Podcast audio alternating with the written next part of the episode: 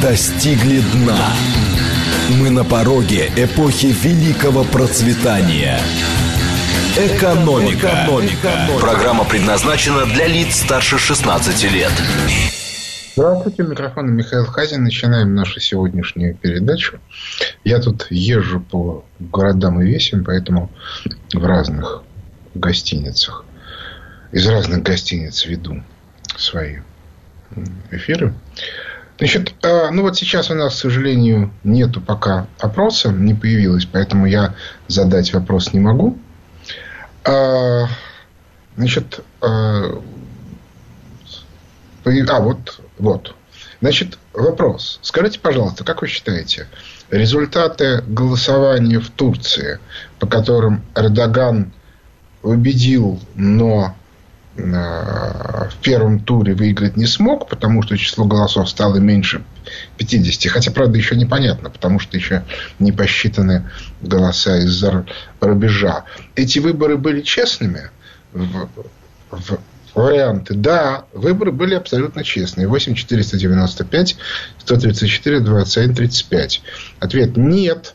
Частично Эрдоган, конечно, немножко помутил. 8 495, 134, 27, 36. И, наконец, вариант третий. Вне всякого сомнения подмутила проамериканская и пробританская оппозиция, но тем не менее, несмотря на это, справиться с Эрдоганом не сумела. 8 495, 134, 27, 37. Еще раз. 134, 27, 35 честные. 134, 27, 36 подкручивал Эрдоган. 134, 27, 37 подкручивала оппозиция. Я же пока отмечу одно обстоятельство. Тут пришла информация непроверенная, что умер Сорос от сердечного приступа. А, я не буду сейчас обсуждать его личные качества. А, человек, который зарабатывал на имуществе своих а, соотечественников евреев, которых убивали немцы, ну, мягко говоря, не может быть добрым человеком, скажем так. Но и вообще как бы да даже говорить, в общем, не о чем. Но а, дело в том, что Сорос был некоторым символом э, разрушения российского влияния в Восточной Европе и, соответственно, становления там либеральной идеологии. И в этом смысле э, его смерть является чрезвычайно символической, если она произошла. А, Дело в том, что, вообще говоря, э, тут, конечно же, играет роль и чистый символизм. Он может под собой не иметь никакого материального основания, но на людей он все равно действует. Но тут еще и такая абсолютно объективная ситуация. Сорос не мог не видеть, что дело его жизни постепенно начинает умирать. И вот это для него было не, неминуемо. Да? Это для него являлось очень тяжелым негативным фактом. Другое дело, насколько он вообще склонен к некоторым эмоциональным оценкам. Да? Тут вопрос сложный. Значит, э, я видел, как в начале 90-х, да даже в конце 80-х умирали старые советские чиновники, но просто потому, что они не могли видеть то, что происходит. Их просто трясло от этого. Ну, так нельзя, но это невозможно. Что же они делают-то? Ну, кто-то понимал, что это делают осмысленные враги, э, которые прорвались в руководство нашего государства. Кто-то, соответственно, искренне считал, что они просто идиоты, которые не понимают, что они делают. Ну, и так далее, и тому подобное. Но э, люди умирали. Так вот, в этом смысле у Сороса имеется основания для того, чтобы умереть. Дело даже не в возрасте, а именно вот в этом вот э, развитии событий. Поскольку либеральному миру приходит конец. Мы опять-таки не будем говорить о мистических особенностях, а будем говорить ну, просто о абсолютно естественных и и, и понятных. Дело в том, что весь либеральный мир, как я про это уже много раз говорил, как в старом известном анекдоте, что, что если э, демократия – это власть демократов, то либерализм – это власть банкиров. Вся, весь современный политический либерализм – это система, которая была создана а банковской элиты транснациональной, которая, начиная там, ну, уже да, давно, но наиболее активно последняя попытка с 1913 года создания Федеральной резервной системы США рвалась к, ми, к мировому господству. У нее было несколько этапов от этого продвижения. Можно напомнить 1900 1913 год создания ФРС, 1944 год Бреттон-Вудская конференция, потом 1971 год отмена золотого стандарта, 1981 год Рейгономика. Ну, а дальше начались проблемы. А я подробно очень их описываю в своих книжках, поэтому я сейчас эту тему трогать не, не буду, а скажу только об одном. Что вся система управления мировыми, мировой экономикой, и тем более мировыми финансами, была выстроена не просто исходя из вот ресурса эмиссионного, который находился под контролем политической группы, но и в прямых под, под прямым управлением этой группы. И мы хорошо видим, как это делал Сорос, как он создавал фонды, которые финансировали восточноевропейских политиков, которых ну, как бы целенаправленно и упорно э, тащили во власть. Результат мы видим. Да, вот э, лидер нынешней Армении Пашинян, который ликвидирует Армению, уничтожает ее. Очень многие другие лидеры. Ну, что, собственно, сделали с Грузией, мы тоже видим. Это тоже либеральное управление страной. Ну, и так далее, и тому подобное. Что с нами пытались сделать, но вот не довели до конца, не сумели. Так вот, весь фокус состоит в том, что мы все выросли в рамках этой модели. Да, еще есть люди, которые помнят старую модель, но от этой старой модели институтов управления не осталось, и поэтому опыт управления той моделью никакой роли сегодня не играет. Все же люди, которые, ну, как бы чего-то в их понимании добились, они добились в рамках этой модели. Вот это ключевая и очень серьезная проблема, потому что эта модель разрушается. Можно много спорить о том, какую роль сыграл в этом разрушении Путин, какую роль сыграл Си, какую роль сыграли те или иные конкретные люди, какую роль сыграли те или иные страны. Но, и это принципиально важно, в реальности процесс разрушения этой модели носит объективный характер.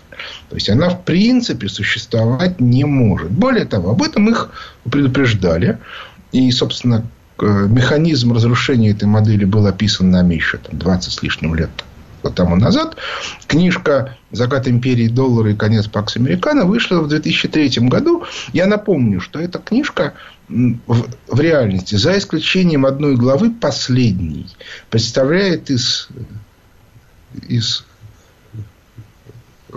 себя перечень статей, которые мы с Андреем Кобяковым независимо писали в разных изданиях. Причем так вот, через одну. То есть, там половина глав написана лично мной, половина написана лично Андреем Кобяковым.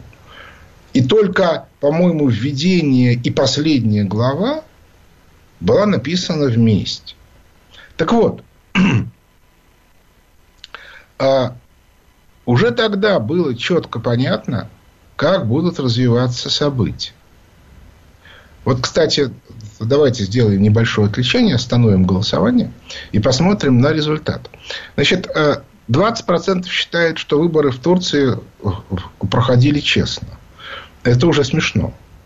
То есть, э, людей, которые считают, что вообще в наше суровое время могут быть честные выборы, у нас всего одна пятая. Дальше 27% считают, что подкрутил Эрдоган. И больше 50% считают, что подкрутили западники. Вот это вот тоже очень интересно, поскольку это говорит о, некоторой, о некоторых репутационных моментах. То есть, как это, а, Западу никто не верит. Это надо вообще обладать выдающимися способностями, чтобы довести людей до такого состояния, что подавляющая их часть, ну, больше половины априори уверены. Мы же сами, мы же сами понимаем, что информации нет ни у кого. Ни у вас, ни у меня, ни, ни, я даже думаю, очень э, как бы грамотных экспертов. Так, более-менее четкой, э, кто и как подкручивает. То есть, это чисто в виде такая вот, то, что называется, экспертная оценка. Исходя из некоторого из некоторого описания мира в целом. И вот такая вот замечательная получается история. Так вот, возвращаясь к основной теме. А люди, которые сегодня принимают решения, они не могут их не принимать в отрыве от вот этой вот созданной под либеральную политическую модель конструкция. Просто потому, что других нет. Ну, условно говоря, а, вы сели за руль, и дальше вы обнаружили, что у вас управление, ну, будем считать, что это а, а, какая-нибудь там Тесла. То есть у вас большой экран, у вас дисплей, на котором есть какие-то места, куда можно нажимать, какие-то красивые кнопочки. Ну, в общем, короче говоря, Тесла. И вдруг неожиданно выясняется, что у вас в, в реальной жизни уже эта Тесла не едет. То ли потому, что аккумулятор сломался, то ли потому, что нет электричества, то ли еще чего-то. И ее те люди, которые отвечают за движение, то есть вы же, как бы, вы же платите Поэтому люди, которые отвечают за ваше движение, они пытаются сделать так, чтобы вы ехали. То есть они могут вам говорить, вы знаете, вы уже не можете ехать со скоростью там, 200 км в час, не можете даже ехать 150, можете ехать только со скоростью 40. Но при этом они вам не говорят, а вы этого сами не видите, что в реальности они взяли какой-то трактор и сверху на него нахлобучили эту вашу Теслу. И проблема состоит в том, что им надо обеспечить связь между вот этим вот тесловским дисплеем и органами управления этого трактора. То есть, вот этим вот рычагами. Вот беда состоит в том, что у людей, у подавляющего большинства ощущение пока, что они управляют Теслой, а управлять уже можно реально только очень грубыми рычагами ну, условно говоря, военные силы. Именно по этой причине все начали сейчас бурно делать всякие частные военные компании, пытаться организовывать локальные конфликты. Дело не в том, что всем очень нравится воевать, а дело в том, что люди, которые вот реально как бы играются в игры, они начинают понимать, что если они хотят выжить через три года, они должны иметь вооруженные силы которые готовы драться. А у кого есть вооруженные силы? Вы думаете, они имеются у Соединенных Штатов Америки? Да, у них есть ракеты, у них есть танки. А люди у них есть, которые готовы воевать? Нет, если сегодня враг вторгнется на территорию Соединенных Штатов Америки, да, они, скорее всего, начнут защищать. Но за пределами страны нет никакой уверенности.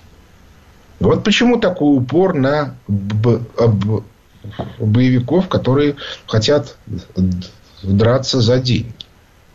И до тех пор, пока они верят, что зарплата в долларах это хорошо и страховка в долларах, это очень удобно.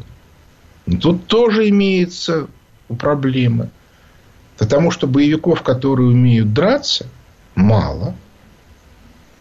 Сколько бы вы им не платили, их надо учить. А работать уже никто не хочет. А вот у противоположной стороны, условно говоря, у каких-нибудь боевиков исламских, э, народу выше крыши. И они готовы драться бесплатно. В, во имя Аллаха. Да, они это делают плохо, но их много. И самое главное, они готовы умирать. А те, которые получают высокую зарплату, они умирать не хотят. Они хотят выполнять некую работу по возможности с высокой гарантией, что ничего с ними не случится. Вот это вот ключевая проблема современной жизни. Что мы уже живем в мире, в котором старая система управления не работает, но обратите внимание, а, а новой не существует. Обратите внимание да, на российскую экономику. В российской экономике работает только то, что непосредственно управляется конкретными людьми в правительстве. Причем не в рамках системы управления, а в рамках прямого контроля. Вот мы сейчас выделим денег вот этим и проследим, чтобы здесь не украли. И тогда оно работает. И мы видим результат. А если мы пытаемся устроить какую-то систему как бы, либерального инвестирования, то ничего кроме тотального воровства не получаем. Вот это ключевая проблема современной жизни.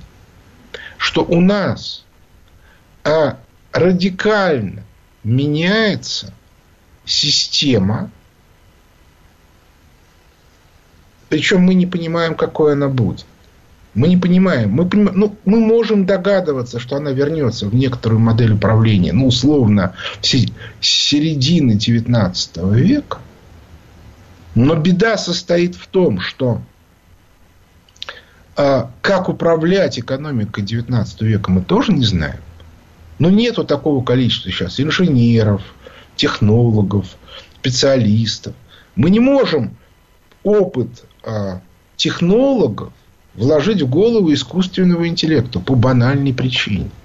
Потому что вся информация, которая в голове, ну, если так можно назвать, искусственного интеллекта, это информация, которую он берет из интернета. Почему те, теоретически плохого дизайнера можно заменить на искусственный интеллект? Да потому что что такое плохой дизайнер? Человек, у которого в голове есть там, 5, 8, 10 штампов. И он их каким-то образом вот тасует. В голове искусственного интеллекта может быть 10 тысяч штампов, может быть 20 тысяч. Сколько их вообще было в истории человечества? Они все у него есть. Он их может тасовать. Ну да, конечно, иногда не получается, иногда получается бред. А иногда может что-то получиться. Ну просто потому вот он помнит, а он нет. Мне как-то мой вот, вот, товарищ, который мастер спорта по дзюдо, мне рассказывал, что существует некоторый набор модных приемов. Что всего приемов существует много, и у него даже был товарищ, который знал несколько сот штук. И к нему всегда перед соревнованиями приходили друзья и сказали, покажи какой-нибудь необычный приемчик, который сейчас не помню. Так вот, а, а, но модных их 5-8, ну 10. И поэтому, если ты знаешь неожиданный прием, то ты можешь выиграть, ну, просто на эффекте неожиданности. У более сильного бойца. Кстати, именно по этой причине очень э, полезно устраивать соревнования двух разных школ. Потому что у них немножко разные типовые приемы, и, соответственно, они в результате очень сильно об, об, обогащаются. Так вот, искусственный интеллект плохого специалиста, вот такого толка, заменить может очень легко. Потому что у него этих штампов, ну, собственно, все, которые вообще существуют в природе, ну, которые оцифрованы. Но беда состоит в том, что гениальный художник может создать нечто новое, придумать новый, новую модель. А искусственный интеллект на это не способен. А вот тут самое интересное для того, чтобы появился гениальный дизайнер или гениальный художник, он должен много лет работать. Ну, как бы создавать какие-то штуки. А если вот на этом уровне уже работает искусственный интеллект, то мы ему создаем барьер. Кто же ему деньги-то заплатит? И в результате мы лишаем потенциального гения возможности что-то создать. И по этой причине начинается деградация. Хотя не всегда. Ну, например, одно из очень важных, важных отраслей в системе управления в, конце 19-го, в 20 веке было, были Машбюро, в котором работали тысячи, десятки тысяч, в основном девушек. Это была серьезная, важная и ответственная работа. Где они? Их нету сейчас. Все. С появлением электронных а, машинок сначала, а потом уже и, и принтеров. Какая разница? Ты, ты печатаешь текст, или даже еще лучше сегодня наговариваешь текст, потом исправляешь ошибки, и все, и нажимаешь на кнопку. Тебе распечатывают это в нужном количестве экземпляров, а не 4 экземпляра под копирку. Поэтому, а, ну, во-первых, я не стал бы излишне драматизировать искусственный интеллект, вот ровно потому, что он пороху не изобретет. Ну, или кто-то должен ему поставить задачу, что тоже само по себе нетривиально. Но то, что может произойти довольно мощная деградация, это точно. Но самое главное другое. Если надо возвращаться назад, то нужны люди, которые способны, ну, как бы радикально менять даже не ну, как бы, а модель мышления. То есть, условно говоря, человек должен с Теслы перейти на трактор.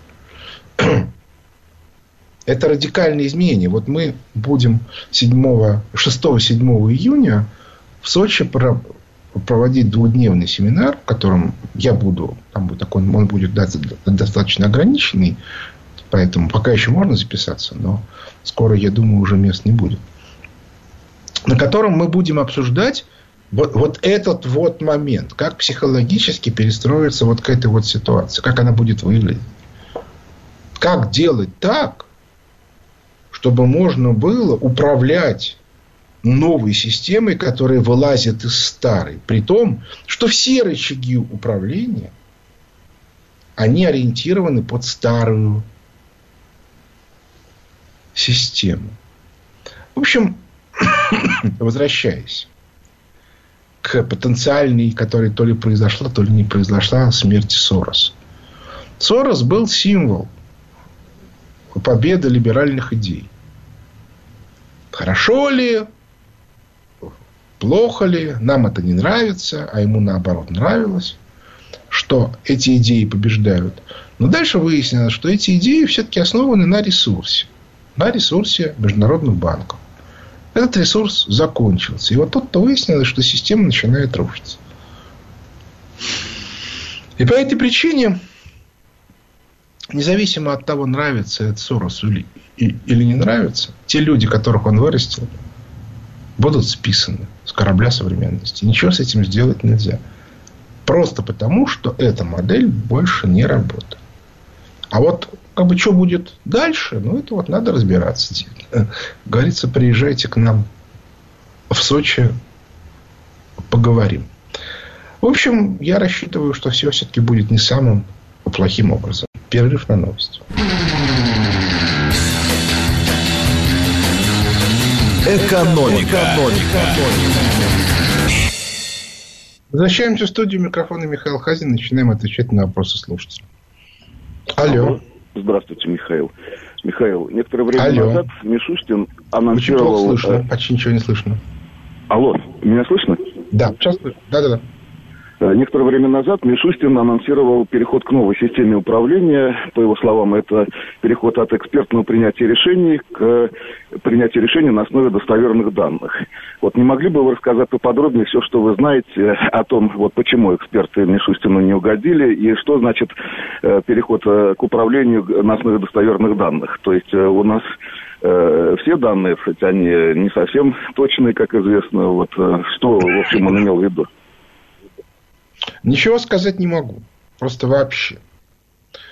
А, потому что а, я не очень знаю, что происходит в правительстве. Я там не был уже ну, почти сколько, 25 лет. Э, даже, наверное, ну да, 25 лет идет. Вот. И по этой причине могу только ну, как бы смотреть на результаты их деятельности. А результаты их деятельности выглядят не очень хорошо в части экономики. То есть я вижу, что команда Мишустина как бы пытается что-то сделать, и вижу а, агрессивное противостояние ей либеральной команды Силуанова Набиулиной, ну и, соответственно, теми олигархами, которые за ними стоят. А, ну и не, не считая МВФ и других западных структур. А, значит, почему не доверяют экспертам, это понятно. Потому что подавляющее большинство экспертов находится так или иначе на содержании тех или иных олигархов. И, соответственно, то, что они рассказывают, это не реальность, а это та позиция, которая проплачена. Кстати, не только у нас, это по всему миру. Мы видим сегодня, как непрерывно врут люди, которых представляют как экспертов по прививкам, экспертов по вирусам, экспертов по военным действиям на Украине и так далее и тому подобное. То есть количество тотального вранья явно совершенно зашкаливает за все э, границы, в том числе там как бы более-менее э, приличные. А вот. А людей, которые могут себе позволить относительно независимую позицию, крайне мало. В силу того, что я на протяжении там, 20 с лишним лет, ну, собственно, вот как я ушел из государственной службы, пытаюсь э, сохранить вот эту вот независимость, это было очень тяжело в нулевые годы, чуть полегче в десятые. Сейчас стало еще легче, в смысле того, что это получается. Ну, может быть, это просто личный опыт. Да, я все-таки набираюсь опыта, как это надо делать. Хотя, вне всякого сомнения, количество желающих разобраться, что к чему, сильно растет. Но вот я уже говорил о том, что я все больше и больше начинаю делать упор с семинаров чисто экономических, ну, грубо говоря, где, куда, чего. Нет, обзоры фонда Хазина существуют до сих пор. И на них можно подписаться, они даже дешевые. Но цель этих обзоров, ну, просто дать некоторую картинку. А вот объяснение этой картинки, вот количество людей, которых интересно объяснение, почему получается именно так, и, соответственно, какова будет реакция там, властей и всех остальных, это будет понятно как бы только ну, как бы тем людям, которые к этому морально готовы. И вот их количество непрерывно растет. И меня это очень сильно радует. Ну, потому что а, это означает, что люди начинают понимать. Но Мишустин, скорее всего, тоже понимает, что та картинка, которую рисовали эксперты, она, мягко говоря, не совсем соответствует той картинке, которая за окном. Следующий вопрос. Алло. Алло, здравствуйте, Михаил. Здравствуйте. Меня зовут из города Москва. Да, а, Михаил, скажите, будете ли вы принимать участие в качестве там, гостя или спикера на Петербургском экономическом форуме в июне? Это первое. И второй вопрос. А, все помнят начало СВО, и я думаю, вы тоже, как наши солдаты шли в атаку с красными флагами. Даже на шевронах а, были красные советские флаги была вот такая прям волна наступления, все шло очень хорошо, позитивно для нас. А потом в какой-то момент все как будто бы исчезло. То есть не было ни красных знамен, ничего. И сейчас по сегодняшний день уже ничего нет. И как будто бы забуксовали. Не кажется ли вам, что есть определенная такая а, более высокая духовная взаимосвязь красного флага победы и э, достижений на фронте? Спасибо. Ну, если говорить о моем визите, а меня пока никто туда не звал. Как вы понимаете, сам я платить там сумасшедшие деньги за то, чтобы поучаствовать в этом мероприятии, не буду. Да и, собственно, и зачем? Я же ничего не продаю такого, что, ну, как бы, э, что нельзя было бы э, прорекламировать в интернете. То есть я в прошлом году первый раз был на этом форуме в чрезвычайно ограниченном формате. Например, на выступлении Путина меня не пустили. А, и, собственно, я там был, потому что меня позвали выступить в некотором неофициальном мероприятии. Его даже в плане форума не было. Оно было на площадке какой-то газеты. Вот.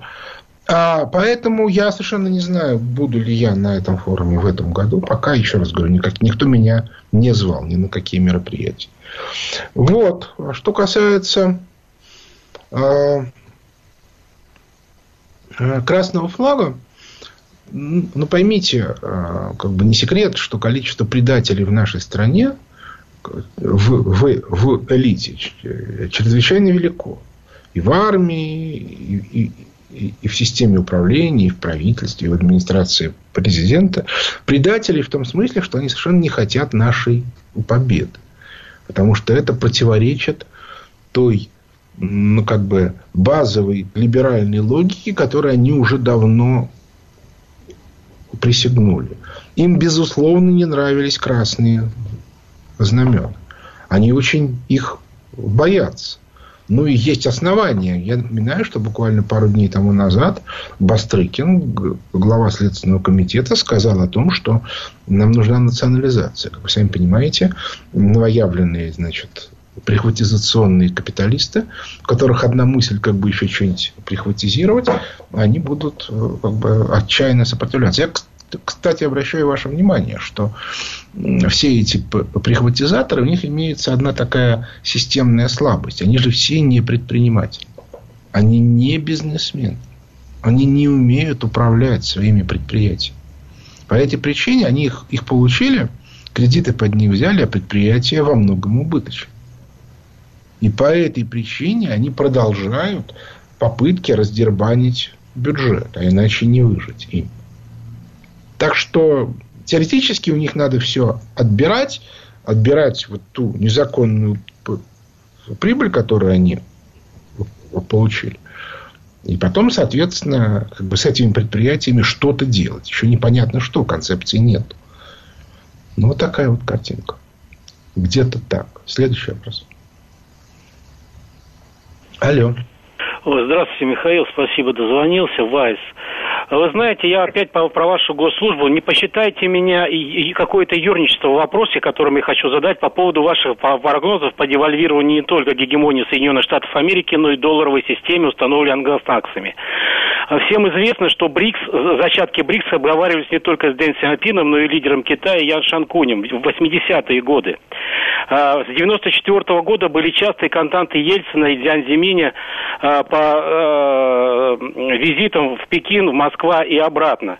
Дзян Зиминь посещал в 95 году на 50-летие Великой Победы нашу страну. В 97 году вы тоже были в правительстве. Я коротенько вот задам вопрос.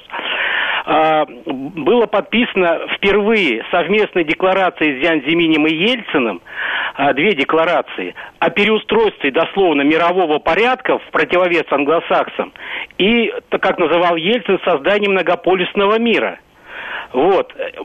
Были ли основаны на этих событиях ваши прогнозы, что подразумевало то, что я уже раньше сказал? И что изменилось, прежде всего, с Борисом Николаевичем, который в начале 90-х благословил Соединенные Штаты Америки, а на совместной конференции с Дзян Зиминем угрожал Клинтону и США на бытовом уровне, что не след учить русский народ и все российские национальности, как им жить, работать и отдыхать. Спасибо. Ну, вы знаете, тема роли Ельцина очень сложная. Поскольку я считаю, что если бы не несколько решений, которые он принял, нашей страны бы уже не было, собственно, как, как и планировалось нашими бывшими партнерами. Но беда состоит в том, что все это происходило на фоне значит, вот агрессивного расширения роли э, семьи и, и, и Гайдара Чубайсовской команды. Вот это вот проблема. Дело в том, что тогда, в конце 80-х, Ельцин рвался к власти. И, в общем, я думаю, что он отдавал себе отчет в том, что если он к власти не придет, то команда Горбачева разрушит не только СССР, но и Российскую Федерацию и вообще все остальное. Тут было абсолютно все понятно. А вот дальше началось самое интересное. Дело в том, что вопрос в том, как, как остановить вот эту вот страшную совершенно систему, которая уже сложилась, тотального воровства. А, у меня была замечательная история. Я как-то разговаривал на Родосе, на диалоге цивилизации с Сашей Раром, который очень не любит Сталина по вполне понятным причинам.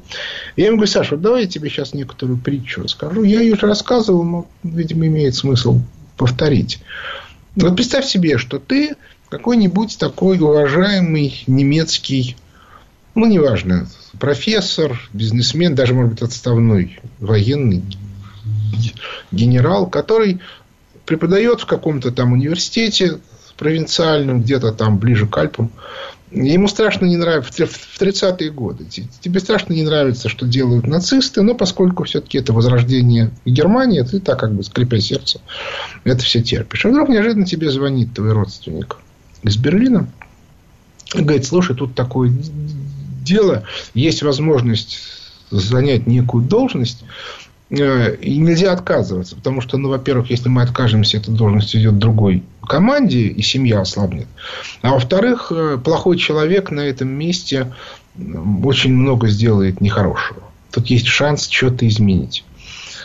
А, э, ну, хорошо, говоришь ты, ты едешь в Берлин, и вот там уже в Берлине узнаешь, что это должность коменданта Освенцима. И вот вопрос. А, у тебя есть три варианта. Вариант первый. Ты как немец, а, который склонен как бы к некому ордунгу, принимаешь должность и честно работаешь там, убивая 4 миллиона человек. Вариант второй. Ты с негодованием отказываешься, объясняешь, что это все нехорошо и неправильно, и тебя, значит, вместе с ними со всеми там сгноят. Вариант третий. Ты проявляет чудеса изворотливости, мужества и геройства, спасаешь 2 миллиона человек. В результате в Освенциме погибает не 4 миллиона человек, а только 2. Вопрос. Те 2 миллиона, которых ты спас, они поймут, что это ты их спас? И вопрос. Что о тебе будут говорить родственники тех двух, которые погибли? Вот э, когда на вас лезет вот такая вот машина, а ее очень сложно остановить. И на первом этапе нельзя не прикидываться частью этой машины, иначе она тебя уничтожит. Я много размышлял, правильно ли я сделал тогда в 98 году, когда я пошел в банк Типа, открыто объяснив, что воровать нехорошо. Или надо было по... поиграться.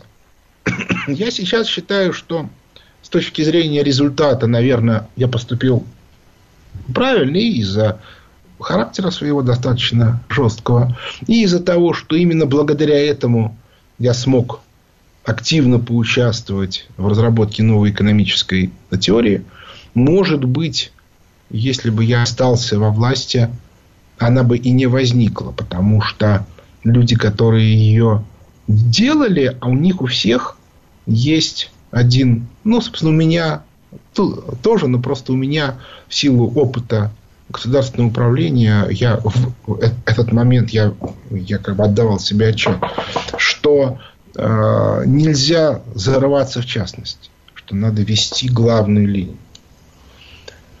Вот. А, и, а, и по этой причине роль Ельцина в истории, она, скорее всего, недооценена. Я абсолютно убежден, что если бы в 93-м победил бы Верховный Совет, Россию бы развалили. Я абсолютно убежден, что если бы ситуация... В общем, тут еще есть много разных тонкостей и моментов. И по этой причине мне кажется, что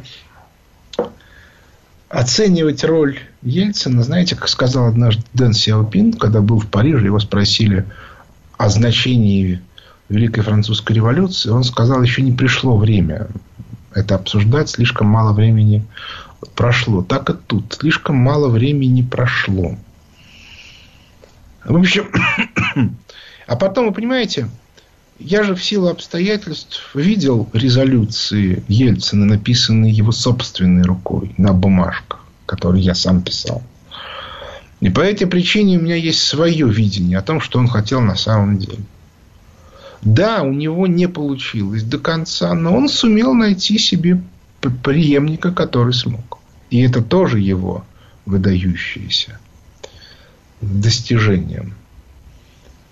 Вот. А, ну, а при этом, разумеется, те, кто остался от 90-х, они как бы они а, костьми ложатся, но не будут, соответственно, а, допускать ни красного флага, ни вообще саму, что, саму все ситуации, что может быть наша победа. Это исключено. Следующий вопрос.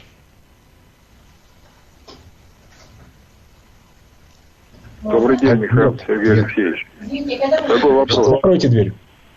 Закройте дверь. Да, я слушаю. С точки зрения достижения целей обеспечения экономической безопасности нашей страны, как вы оцениваете действия исполнительной власти по сокращению использования доллара США при осуществлении внешнеэкономической деятельности? Спасибо. Ну, понимаете, я же не знаю, какой объем доллара США в рамках нашей экономической деятельности. Я вообще ничего не знаю. И никто не знает. Ну, то есть, может быть, ну, как бы, можно вытащить какую-то информацию, но ее еще нужно правильно интерпретировать. Это серьезная работа. Очень серьезная.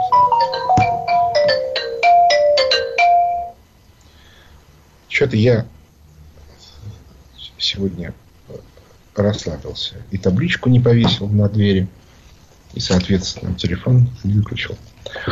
Э, мне абсолютно очевидно, что процесс ухода доллара будет продолжаться. Мне абсолютно очевидно, что Центробанк и Минфин будут из штанов упрыгивать, чтобы доллар остался. Ну и как бы вот это вот борьба объективного с субъективным, как только сменится руководство Центробанка и Минфина, этот процесс из, избавления от доллара ускорится. Ну, вот, вот такая ситуация. Следующий вопрос. Алло. Михаил Леонидович. Да. Здравствуйте, Алексей Москва. Здравствуйте. Вопрос к вам такой. Вот смотрите, предприятие обслуживает конечный спрос. Сделано на основе кооператива. Uh-huh. Вот согласны ли вы с утверждением, что такое предприятие, у которого в основе лежит спрос, собственно, членов кооператива, оно имеет э, преимущество над любым другим таким же предприятием, но имеющим другую форму организации по двум главным причинам – Первое, что оно значительно меньше зависит от банковского капитала.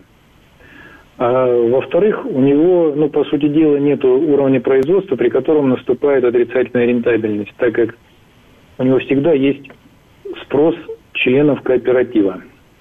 Вы согласны с этим? Или что-то здесь не учтено в этой схеме? Ну, тут вопрос сложный, потому что э, если э, мы говорим о внутреннем спросе, вы понимаете, если речь идет о создании чего-то высокотехнологичного, нужен капитал. Если у членов кооператива нет соответствующего капитала, то в этом случае как можно? Ну, как можно построить завод? Если вам нужно 2 миллиона долларов. Да, вот у вас, вы там все члены кооператива. Причем вы можете на этом заводе работать, когда он будет построен. Но построить его на свои деньги вы не можете. То есть, у кооператива имеется ряд преимуществ. Например, э, обмен паями не, как бы не просто не подлежит налогообложению, но государство даже не имеет права вмешиваться в этот процесс. То есть, иными словами, члены кооператива могут оценивать паи, как им нравится. Независимо от того, что по этому поводу думает государство. Государство очень часто думает он говорит, а что это вы меняете вот этот вот пай, который мы оцениваем дорого, на вот этот вот, который мы оцениваем дешево. Это неправильно. Это обманная операция. А, а, а, а, кооператив и на это говорит, это не твое дело, государство. Это наше дело. в соответствии с законодательством. Вот. Но, но у кооператива имеется слабость, которая состоит в том, что у него нету до, до тех пор, пока он находится внутри своих вот, как бы, членов и не а, выходит на рынок. Потому что как только он выходит на рынок, немедленно вылезают все налоги. Вот. Там э, э, НДС и, и, и, все остальное. Вот. Другое дело, что тот, кто является потребителем вашей продукции, если, если их не слишком много, они тоже могут быть членами ко- кооператива. Можно устроить магазин, в котором продается кооперативная продукция.